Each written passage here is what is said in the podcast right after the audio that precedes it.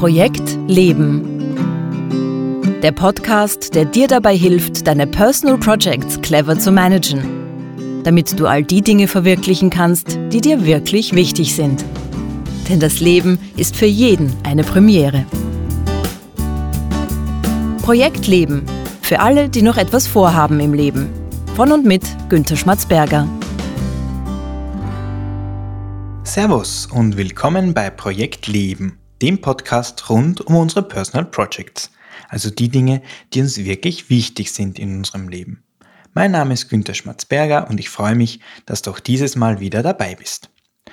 Worum geht es in dieser Folge? Diese Folge ist ein Interview und zwar ein Interview mit Silvia Breyer. Silvia arbeitet als Coach in Wien und ist auch Speakerin und Buchautorin und in ihren Büchern beschäftigt sie sich unter anderem eben auch mit dem Thema Geld. Und deshalb habe ich sie getroffen und mich mit Silvia über Geld unterhalten, und zwar darüber, was Geld aus ihrer Sicht psychologisch mit uns macht. Und so spreche ich mit Silvia über, wie sie in ihrer eigenen Arbeit mit Geld zu tun hat, welche Geldtypen es gibt und welche unterschiedlichen Einstellungen diese Geldtypen zum Geld haben und auch warum Geld immer nur eine Leinwand ist. Und jetzt viel Spaß mit dem Interview. Ich sitze hier in einem sehr gemütlichen Wohnzimmer zusammen mit Silvia Breyer. Hallo Silvia. Hallo. Willkommen im Podcast. Mhm. Silvia, magst du vielleicht ein paar Worte am Anfang zu dir sagen, was du, wer du bist, was du tust und warum es interessant ist, mit dir über Geld zu sprechen? Ja, wer bin ich? Das ist so die große Frage, mit der die Klienten dann auch bei mir sitzen. Ne? Genau. Kommt immer wieder. Ähm, ich fange mal vom beruflichen Werdegang mhm. her an. Ich habe das Glück gehabt, durch Zufall in die Bankenbranche zu stoßen und habe im Treasury begonnen, ohne zu wissen, was mich dort erwartet, worum es da eigentlich geht. Warum geht es denn in Treasury? Ja, mein erster Gedanke war, Treasure, das heißt Schatz, mhm. hat irgendwie wahrscheinlich mit Geld zu tun. Mhm. Ähm, tatsächlich ist das Treasury eigentlich das Herzstück einer Bank. Es ist so geteilt. Einerseits äh, findet dort die Liquiditätssteuerung für die Bank selbst mhm. statt. Also da wird dafür gesorgt, dass ein Ausgleich zwischen Einlagen und Krediten stattfindet und die Bank jederzeit ihren eigenen Verpflichtungen nachkommen kann. Also das heißt, wenn wer Geld abheben möchte, dass tatsächlich das Geld dann da genau, ist. Genau, in großen ja. Mengen, also ja. die Makrosteuerung. genau. Ähm, und andererseits äh, hat das Treasury auch die Aufgabe, also zumindest Teile davon, äh, einen Gewinn für die Bank zu erzielen. Die meisten Banken sind ja heutzutage nicht auf genossenschaftlicher mhm. Basis, sondern gewinnorientiert. Und das war für mich relativ spannend, in diesen Bereich hineinzustoßen. Das war Anfang der 2000er Jahre. Mhm. Eine Woche bevor 9-11 war, mhm. da habe ich gleich mal den ersten Crash erlebt mhm. und habe festgestellt, wie schnell sich alles verändern kann, mhm.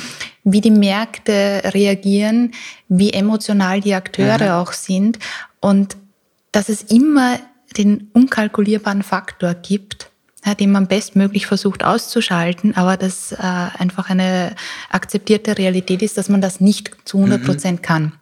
Und das war so spannend.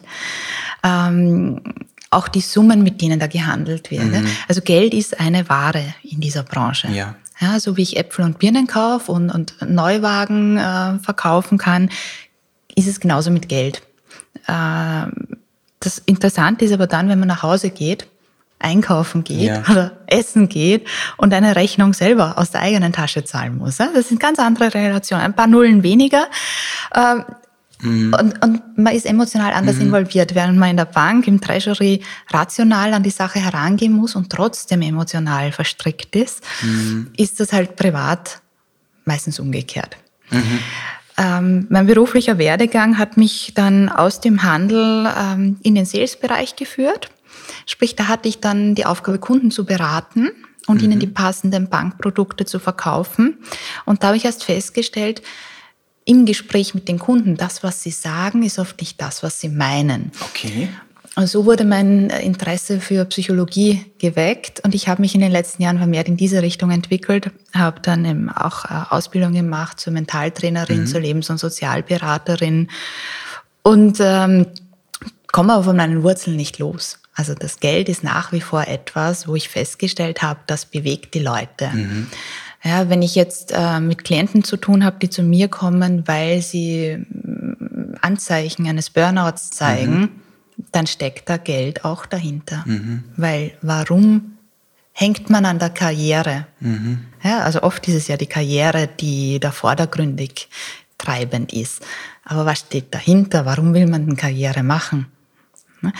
Äh, und ich erlebe das immer wieder, dass Leute einfach zu mir in die Beratung kommen, die unglücklich sind mit ihrer Lebenssituation und doch daran festhalten mhm. und glauben, es gibt keine andere Möglichkeit und bewusst oder unbewusst das Geld hier auch vorschieben. Ja, und da gilt es darum, diesen Zusammenhang auch aufzudecken. Was sind so meine inneren Wahrheiten, die ich habe? Was sind meine Glaubenssätze? Woher kommen die und äh, stimmen die für mich überhaupt? Ist es vielleicht möglich, einen Job, der mich unglücklich macht, doch aufzugeben? Mhm. Ja, ist er das wert?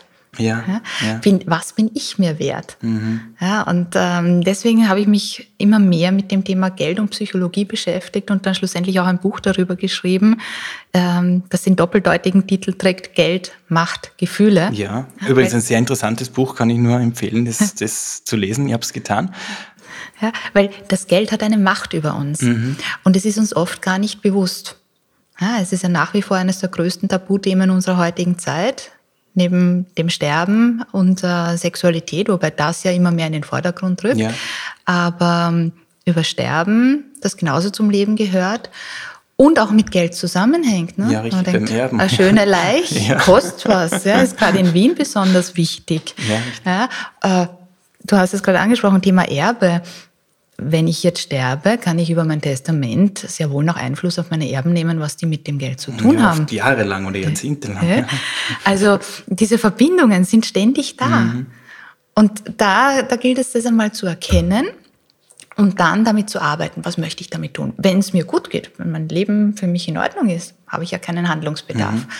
Uh, nur wenn ich unter irgendetwas leide, dann sollte ich mal da genauer hinschauen, um das zu erkennen und dann schauen wir mal, was sich tun lässt. Gibt es aus deinem Erfahrungsschatz Menschen, die kein Thema mit Geld haben? Es ist immer interessant, wenn jemand sagt, das trifft mich überhaupt nicht. Genau, das ist auch verdächtig, oder? Sprechen. also ich glaube, selbst die Superreichen haben mit Geld ein Thema, mhm. äh, weil bei denen ist es so, dass der Freundeskreis eingeschränkt ist dadurch. Mhm. Ja, mhm. Die können nie sicher sein, dass sie um ihrer selbst willen gemocht werden. Mhm. Oder sie bewegen sich in so elitären Zirkeln, ähm, was schlussendlich aber auch wieder ähm, den Kreis sehr reduziert. Ja, also da ist sicherlich Vereinsamung auch ein Thema. Und ähm, die Frage nach dem Sinn. Mhm. Ja, wenn man alles hat, wenn man nur aufsteht, und lebt im Paradies, alles, was man möchte, bekommt man. Ja, wozu soll man dann noch aufstehen groß? Ja. ja? Also ich glaube, ähm, es ist für jeden ein Thema. Die Frage ist nur, ist es ein bestimmendes Thema oder mhm. nicht? Ja, das ist wirklich eine interessante Frage. Also äh, mir kommt auch vor, dass das Thema Geld in unterschiedlichen Phasen des Lebens immer an mehr Gewicht oder weniger Gewicht bekommt. Ja, auf jeden Fall. Also wenn ich denke, für ein kleines Kind ist Geld ziemlich uninteressant. Es ist interessant zum Spielen. Ja, das ja. ist auch das Spannende, wenn man einem kleinen Kind äh, einen Geldschein in die Hand gibt oder Münzen, wird das immer zu den Münzen greifen. Mhm. Ja, Geldschein raschelt ein bisschen, aber ist ziemlich fad, aber mit den Münzen kann man Stapel bilden. Mhm. Da gibt's große, kleine, da sind Bilder oben, da sind Zahlen oben, die kann man abpausen. Äh, ansonsten hat's keine Bedeutung. Wenn man älter wird, das erste Taschengeld, mhm. die ersten Wünsche, die, der erste mhm. Weg in die Selbstständigkeit und da, darum, das ist ja auch etwas, was Geld machen kann diese Selbstständigkeit mhm. ermöglichen. Das erste selbstverdiente Geld. Ja, es wiegt anders, als wenn man es geschenkt bekommt und nichts dafür leisten muss. Mhm. Ja, oder wenn man auszieht, die erste Wohnung, die vielleicht noch klein und spärlich eingerichtet ist, wo man halt sich einschränken muss, aber die Freiheit genießt. Das ist das eigene. Ja, das eigene und das erste Mal. Mhm. Oder für die Familie, wenn man dann versucht, einen Bereich zu schaffen, ein Heim mhm. aufzubauen, dann hat Geld wieder einen ganz anderen, spätestens wenn Kinder da sind, hat das Geld einen ganz anderen Stellenwert im Leben. Ja, später, wenn vielleicht Ehen dann wieder auseinandergehen, mhm. ist wieder ein Thema. Ja? Da mhm. geht es wieder um die Eigenständigkeit. Kann ich mhm. mir das leisten? Will ich es mir leisten? Pension hm, mit dem äh, Pensionssystem, wie sich es momentan darstellt, ist die große Frage. Altersarmut, Pflege. Mhm. Wir werden immer älter, mhm. wir werden aber auch pflegebedürftiger. Geht sich das aus? Geht ja? sich das aus? Oder äh, muss ich vielleicht ins Ausland mhm. auswandern um mir da, oder hole ich mir von dort mhm. billige Pflegekräfte, weil die eigenen Kinder lieber arbeiten gehen, mhm. um ihr eigenes Leben um schön zu, zu gestalten? Ja. Ähm, ja. ja, also es, wie du sagst, es kommt immer auf den Abschnitt an und es ändern sich ja auch unsere Bedürfnisse. Stichwort Bedürfnisse mit Geld im Zusammenhang. Du hast einen recht interessanten Blogartikel geschrieben über sogenannte Geldtypen. Ja, wo du sagst, okay, es gibt so ganz grundsätzliche Zugänge zum Geld und das ist unterschiedlich, je nachdem, welcher Typ man ist. Kannst du uns das ein bisschen genauer erklären, worum es da geht? Mhm. Ja, äh, ich arbeite ganz gern mit so plakativen Beispielen. Mhm. Ja, also es ist nur exemplarisch. Ähm, keiner von uns ist zu 100 Prozent ein bestimmter Geldtyp, aber man kann es ein bisschen versuchen zu clustern. Und jeder kennt sicher jemanden, der ja. einem Typ entspricht. ähm, da gibt's, äh, nennen wir es mal, die Sorgenvollen. Mhm. Ja, oder auch die graue Maus, das sind die Leute, die sich ständig Sorgen um ihr Geld machen. Mhm. Immer das Gefühl haben, sie haben zu wenig. Äh, selbst wenn sie mal Geld haben, haben sie Angst, es wieder mhm. zu verlieren. Es könnte wieder weg sein, sie könnten bestohlen werden. Die trauen auch äh, nicht den Banken, also die holen sich immer einen Kontoauszug. Die müssen das sehen, ja. dass das wirklich gebucht wurde denen ähm, ist Geld eigentlich, äh, also für die ist Geld negativ besetzt. Mhm. Ja, das, das ist immer ein Mangel. Da mhm. sind wir immer eigentlich äh, in einem destruktiven Bereich. Also unabhängig vom Kontostand und der Höhe. Völlig unabhängig, mhm. ja. Völlig unabhängig. Äh, wenn ich jetzt an Dagobert Duck denke, mhm. der hat ja auch immer Angst gehabt, dass die Panzerknacker kommen. Richtig, ja. ja? Also wenn da ein bisschen was gefehlt hätte, hätte es keine Rolle gespielt. Ja. Aber die Angst war da. Die Angst hat ihn aber auch dazu gebracht, dieses Geld anzuhäufen und mhm. gut zu bewachen. Ne? Wenn mhm. man nicht auf sein Geld schaut, ist es plötzlich weg. Also das ist auch nicht gut. Ja. ähm, auf die richtige Balance kommt es an. Äh, da geht es aber jetzt nicht um die Angst ums Geld an sich, sondern mhm. da steckt eine andere Angst dahinter. Das heißt, es geht nicht ums Geld, sondern es geht um das, was mit das Geld ausdrückt oder, oder Geld symbolisiert. ist immer nur eine Leinwand, auf mhm. die unsere eigenen Themen projiziert werden. Mhm. Das Geld steht für etwas, aber es ist leichter über Geld zu sprechen, ja? Mhm. obwohl auch das nicht so leicht fällt. Aber äh, oft erkennen wir ja gar nicht unseren eigenen Antreiber mhm. dahinter. In dem Fall ist es die Angst. Ähm, das sind wahrscheinlich auch Menschen, die prinzipiell eher eine pessimistische Weltsicht haben, mhm. die sich selbst auch für selbst unwirksam halten, also die das Gefühl haben, sie können nicht viel bewegen. Das mhm. Schicksal spielt mit ihnen, aber mhm. sie können es nicht selber beeinflussen. Und das kann sein, also wie, wie es meistens halt ist, dass der Grundstein dazu in der Jugend gelegt wird, in der Kindheit, das, was halt vermittelt wurde. Mhm. Kinder übernehmen oft die Weltsicht, die ihre engsten Bezugspersonen haben. Ja, und wenn da äh, schlimme Ereignisse eingetreten sind, dann ist es halt so. Dann ist ja. das, wird das weitergegeben. Wenn man denkt an die Generation unserer Großeltern, die den Krieg erlebt haben, für die war es ganz, ganz wichtig, danach wieder aufzubauen. Mhm. Ja, für die war es wichtig, etwas zu schaffen. Also da ist es äh, das hat auch das Wirtschaftswunder danach wieder ermöglicht. Mhm.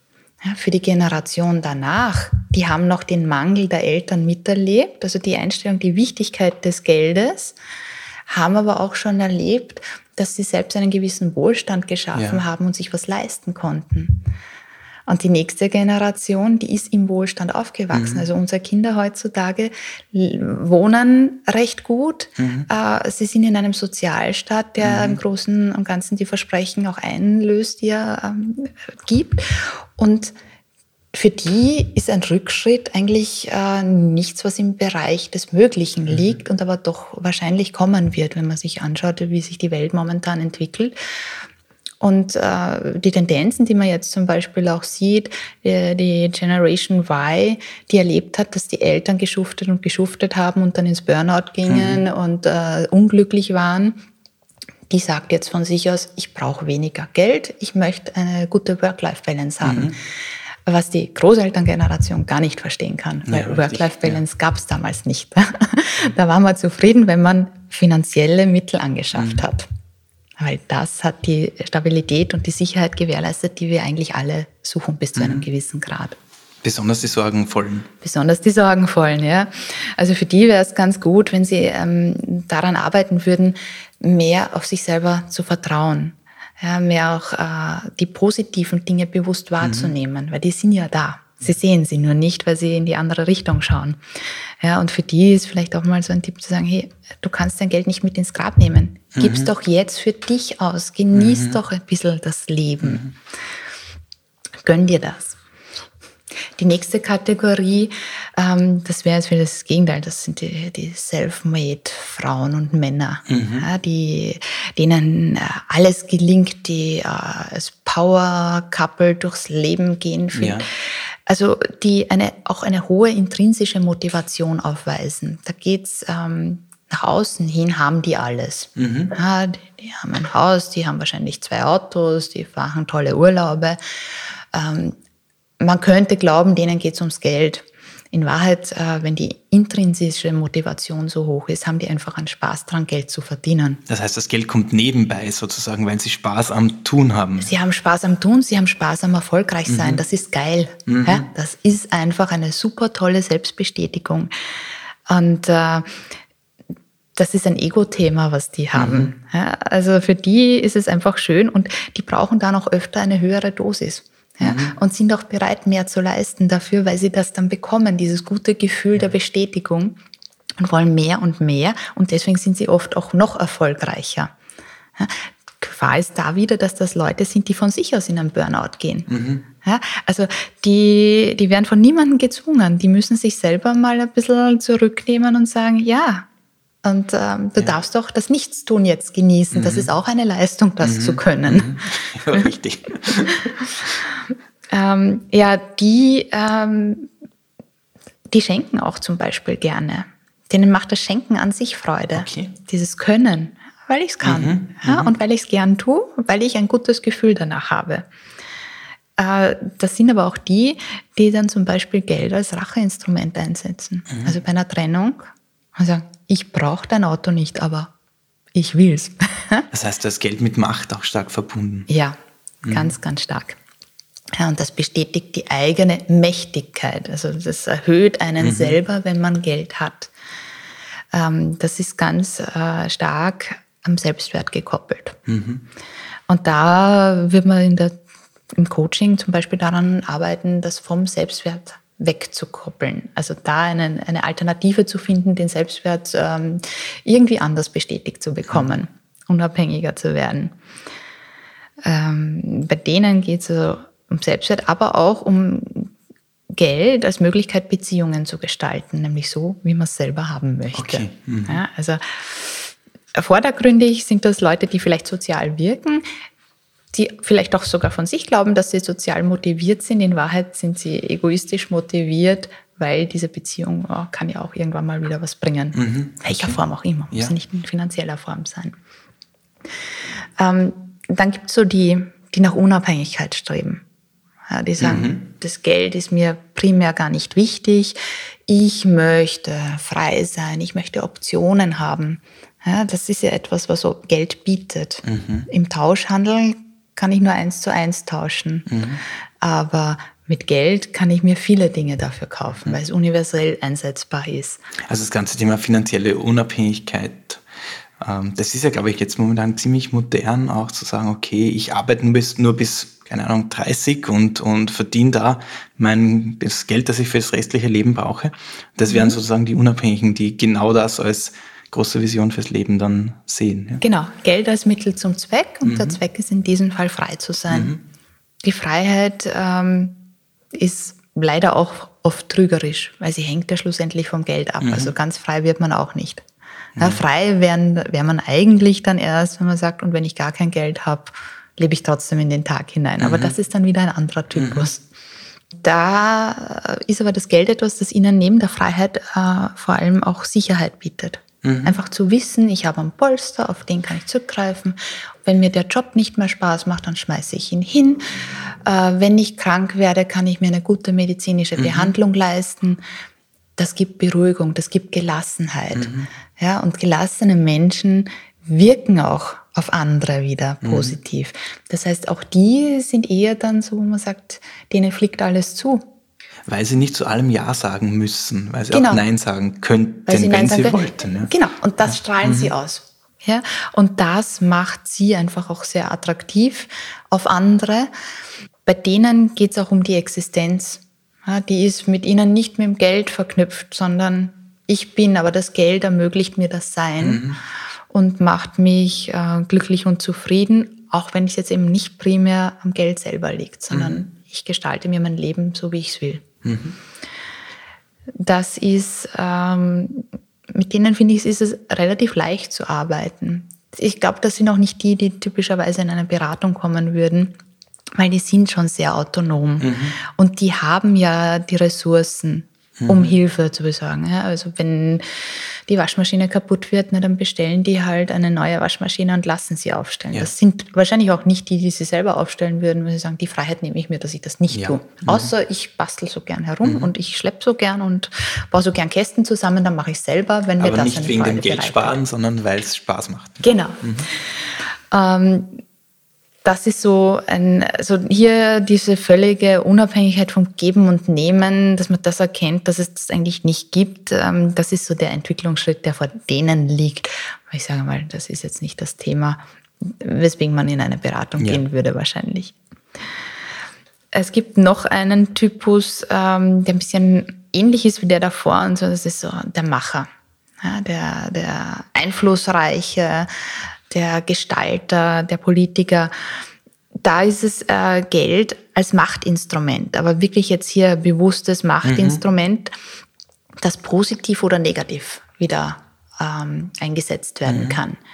Ja, also es geht hier um den sozialen Status, der damit erreicht wird. Mhm das sind zum Beispiel auch Politiker. Mhm. Ja, wenn man jetzt so sagt, was würde man in der Privatwirtschaft verdienen, was würde man als Politiker verdienen? Ja. Äh, in der Privatwirtschaft wäre man wahrscheinlich finanziell erfolgreicher, könnte ja. aber vielleicht dieses Ego nicht so bedienen.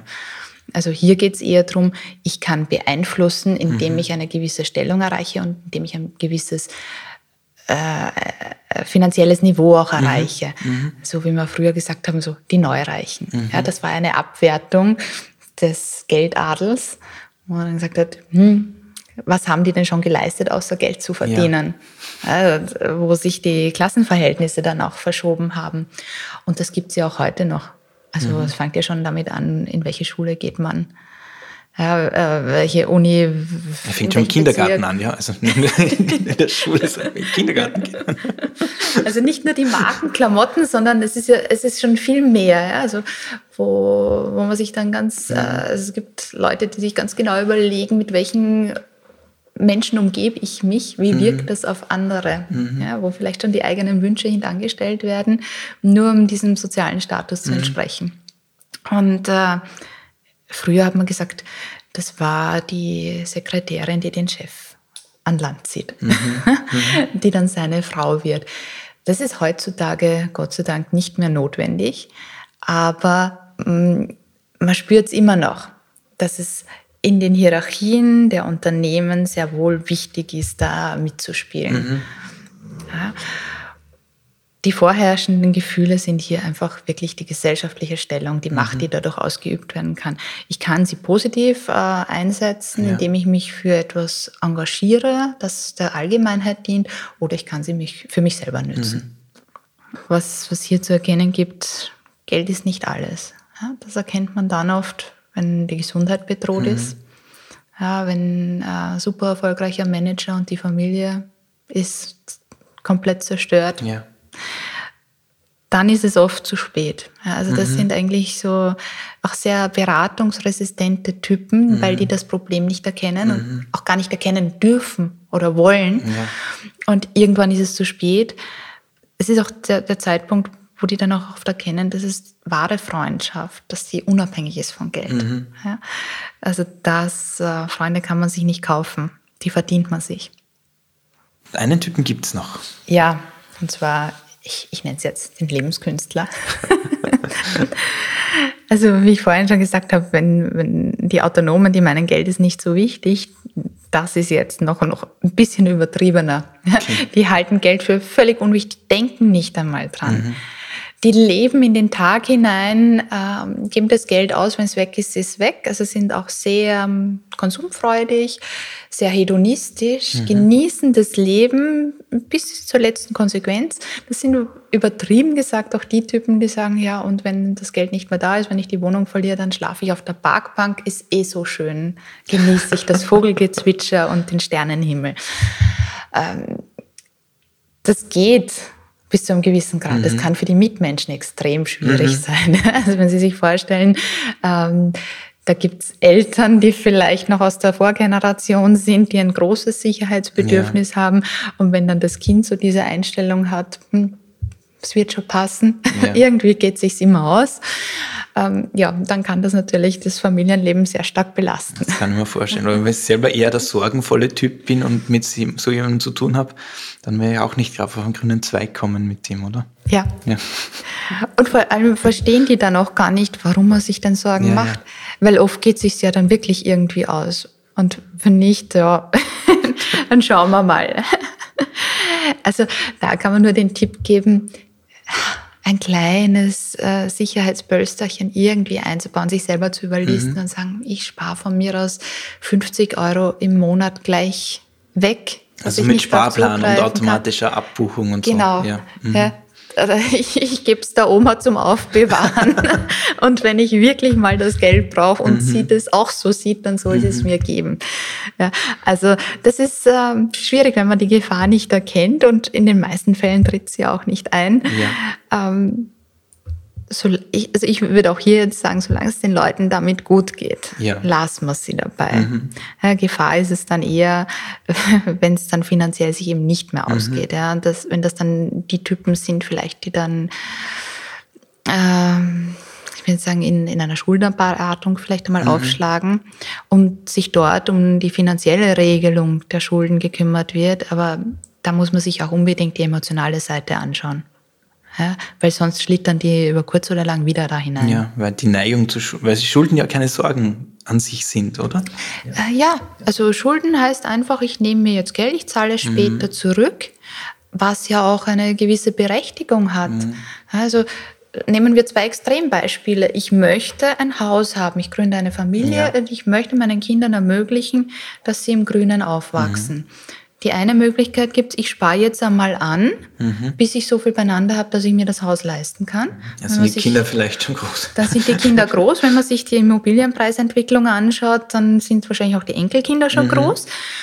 Oder die andere Möglichkeit, ich nehme mir einen Kredit mhm. auf und lebe jetzt schon das, was ich meinen Kindern bieten möchte und zahle es über den Lauf, äh, den Lauf der Zeit zurück weiß aber natürlich nicht, was passiert. Ich kann krank werden, ja, da kommen wieder Versicherungen ins Spiel, um ja. dieses Risiko auszuscheiden. Die kosten natürlich auch etwas, aber ich kann dann besser schlafen und das sind unterschiedliche Typen. Mhm. Also jemand, der so ein hohes Sicherheitsbedürfnis hat äh, der sich total unwohl fühlt, auch wenn er Schulden mhm. macht, mhm. ja, wo das auch ein bisschen eine Frage der Ehre ist. Mhm. Ja, und gerade die Österreicher sind sehr konservativ und fürchten sich da auch ein also genieren sich fast, mhm. manchmal Geld zu benötigen. In Amerika würde man sagen, ich bin kreditwürdig, das ist mhm. eine Auszeichnung. Ja. ja stolz also, auf seine Kreditwürdigkeit. Ja, jemand anderer traut mir das zu, dass ich das mhm. Geld auch wieder zurückgebe. Also der hält mich für erfolgreich. Ja, und wenn so jemand sich dann überreden lässt, und äh, wirklich einen Kredit aufnimmt, kann der tot unglücklich sein mhm. damit. Und das kann den auch lähmen in seinem Leben. Ja. ja? Äh, statt dass man sagt, weißt du was, wir bleiben in der Mietwohnung, ja. wir machen öfter Ausflüge ins Grüne, mhm. aber ich bin dann viel entspannter. Mhm. Ja, viel relaxter und das Familienleben ist einfach harmonischer. Ja, das heißt, es ist ganz interessant, wenn man sich selbst so ein bisschen verorten kann in den Geldtypen und dahingehend auch so größere Entscheidungen, gerade finanzielle Entscheidungen reflektiert. Ja.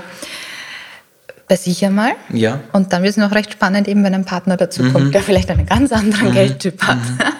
Wo schon die Missverständnisse oder die Konflikte vorprogrammiert sind.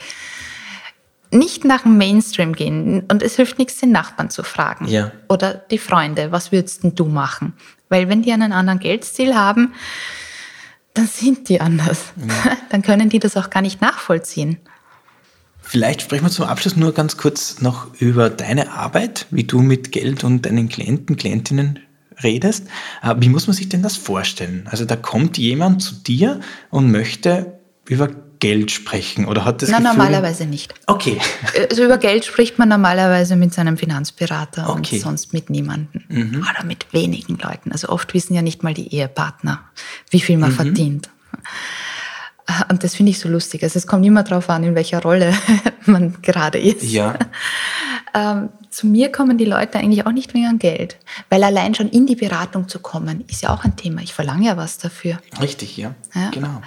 Ist es das wert? Also es, es gab zum Beispiel auch einen ganz interessanten Schriftwechsel von Freud und einem befreundeten Psychiater, wo der Freud ihm geschrieben hat, ähm, jetzt kommt äh, demnächst eine neue Klientin, ich bin mir nicht sicher, ob ich sie nehmen soll, aber mein Konto wird sich darüber freuen.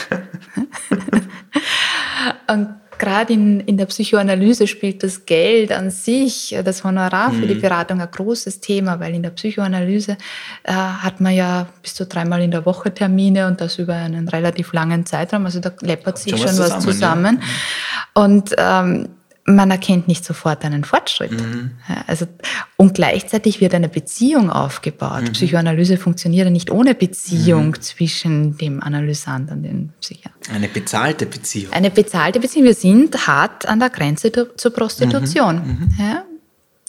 Und ähm, also darum, wenn Klienten zu mir kommen, ist das Geld meistens kein offenes Thema. Es äußert sich einerseits im Anliegen, das sie vorbringen. Also geht es um Karriere, ähm, geht es um die Beziehung. Und es spielt dann eine Rolle, wenn wir darüber reden, na, wie oft sehen wir uns. Was ist sinnvoll. Ja? Ich habe die Erfahrung gemacht, wenn es den Leuten wichtig ist, ja, wirklich wichtig ist das Anliegen, ist das Geld in der Beratung kein Thema. Was aber sehr wohl ein Thema ist, ist zum Beispiel der Akt der Übergabe. Zücken Sie das Geldbörsel und zählen die Scheine und zählen Sie vielleicht noch extra langsam, dann merkt man schon, okay, das hat Trennung eine schmerzt, Gewichtigkeit. Was verständlich ist, wenn jemand wenig Geld verdient, ne? also dann ist es halt ein großer. Äh, wenn Sie äh, das ganze Thema aussparen möchten, dann machen wir das einfach mit einer Rechnung. Ja, das ist sehr angenehm für beide Seiten, weil, so wie man vorhin gesagt hat, ein bisschen, es geht in Richtung Prostitution. Das Geld ist dreckig, sagt man auch. Ne? Ist es redlich verdient? Und wenn man das einfach bargeldloses Bezahlen hernimmt, dann hat man das weg, dieses Thema. Ja, ist vielleicht auch ein Grund, warum das bargeldlose Bezahlen immer beliebter wird. Ja, abgesehen davon, dass die emotionale Bindung ans Geld nicht so da ist und man schneller den Überblick auch verliert. Was wieder für alle angenehm sein kann. Aber Ja. irgendwann ist schon der Zahltag da und dann ist oft die Ernüchterung. Jetzt bin ich vom Thema abgekommen, gell? Wir reden über das Geld, oder? Es ist so breit gefächert, vom Hundertsten ins Tausendste. Vielen Dank, vielen Dank, liebe Silvia, für diese Einsichten, Erkenntnisse, Geldtypen und Dinge rund ums Geld und für die Aussage auch, dass es nie ums Geld geht an sich. Dankeschön für die Chance, darüber zu reden. Und das war's auch schon wieder für heute vom Projekt Leben. Wenn du jetzt ein oder zwei Inspirationen aus dem Interview mit Silvia Breyer bekommen hast, dann hat sich dieser Podcast auch schon wieder gelohnt. Alle Links und Infos zu dieser Folge findest du wie immer in den Show Notes auf www.projekt-leben.jetzt. Auf dieser Webseite kannst du dich auch in den Projekt Leben Newsletter eintragen. Der Newsletter versorgt dich laufend mit allem Wichtigen rund um den Podcast. Die nächste Folge ist dann das Finale dieser vierten Staffel zum Thema Geld und gleichzeitig auch die letzte vor der Weihnachtspause. Ich würde mich freuen, wenn du auch nächste Woche wieder dabei bist. Danke fürs Zuhören und alles Gute für deine Personal Projects.